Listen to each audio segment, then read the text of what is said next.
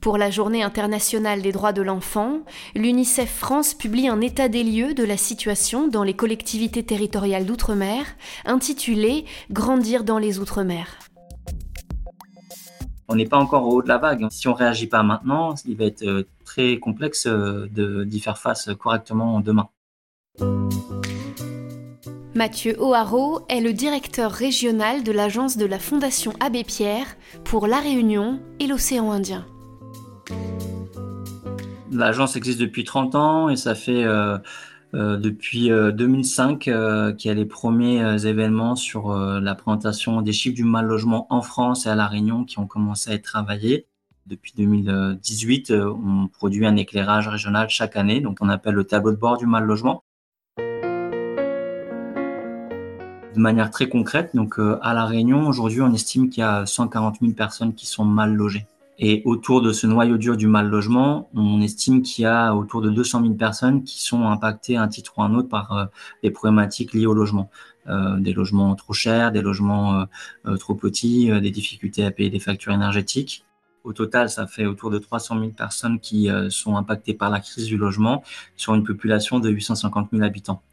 Donc c'est une problématique qui est majeure, qui est centrale.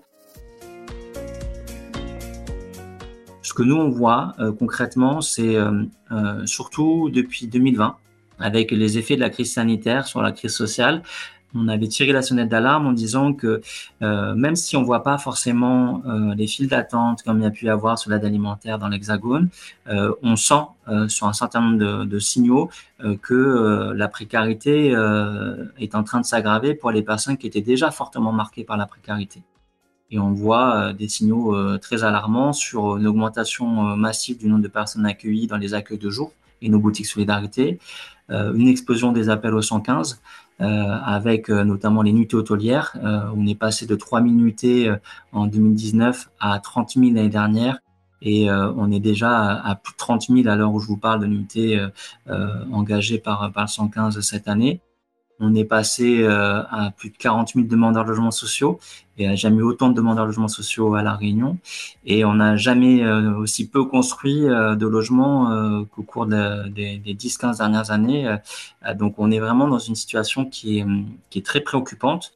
On est inquiet, on est aussi frustré dans la mesure où on a quand même un territoire qui a de l'ingénierie sociale, de l'ingénierie technique, des capacités à pouvoir dialoguer, à travailler en partenariat il y a vraiment un enjeu à ce que l'État euh, et euh, les collectivités locales, en fonction de leurs responsabilités, puissent avoir une meilleure gouvernance, une meilleure vision stratégique de ce qu'on peut faire en mobilisant les acteurs euh, du territoire qui ont cette capacité à agir de façon à défendre les enjeux de solidarité.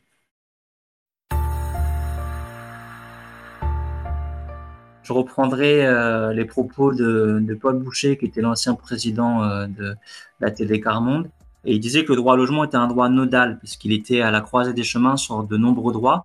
Comment euh, vivre en famille quand on n'a pas de logement? Comment rester en bonne santé quand on n'a pas de logement?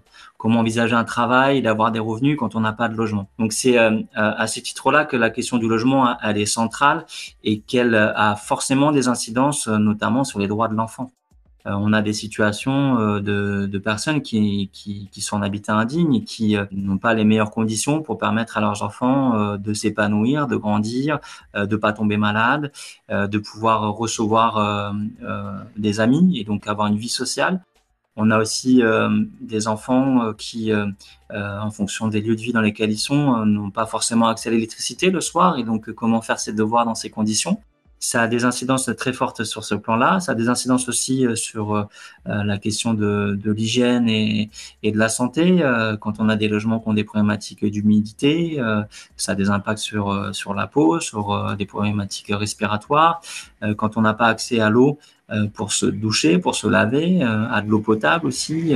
Donc voilà, ça a des incidences comme pour tous les individus qui sont impactés par le mal logement il y a un vrai, un vrai enjeu à pouvoir euh, euh, travailler sur euh, l'amélioration des conditions d'habitat pour toutes les personnes et, du coup les familles avec enfants de façon à ce qu'elles elles puissent devenir des citoyens à part entière et, et sans, sans être impactés par ces problématiques-là.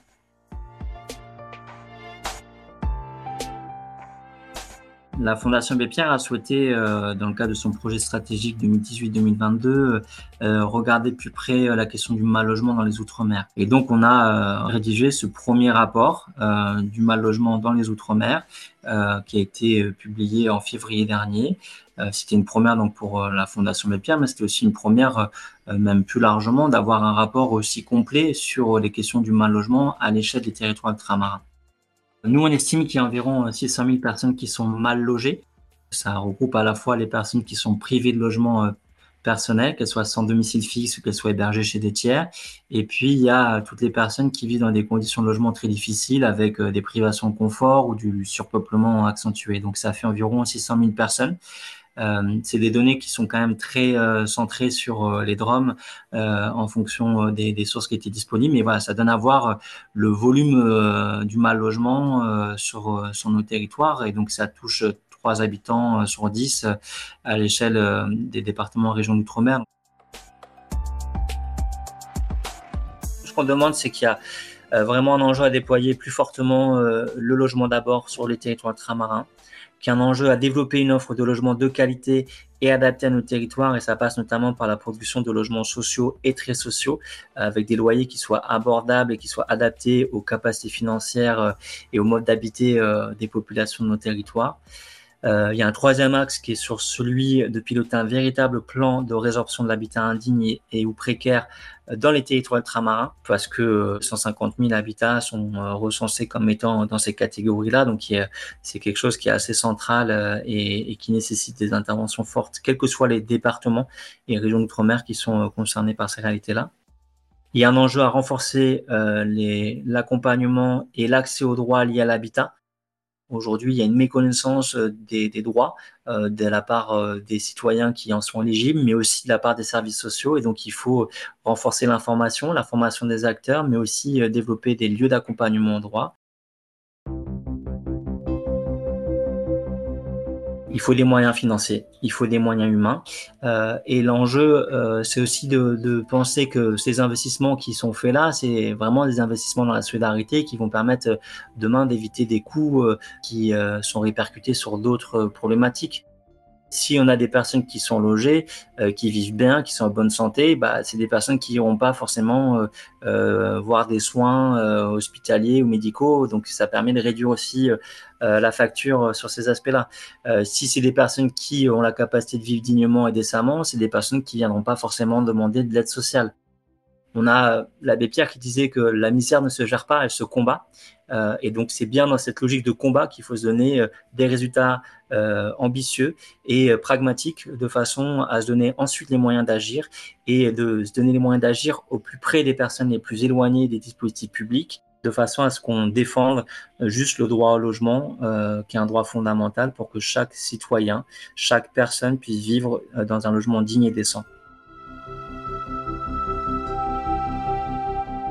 Aujourd'hui, les droits de l'enfant en France ne font pas toujours l'objet d'une application uniforme dans tous les territoires. Il est urgent de construire une société plus juste. Dans les Outre-mer, comme dans l'Hexagone, tous les enfants doivent avoir les mêmes droits. UNICEF pour chaque enfant.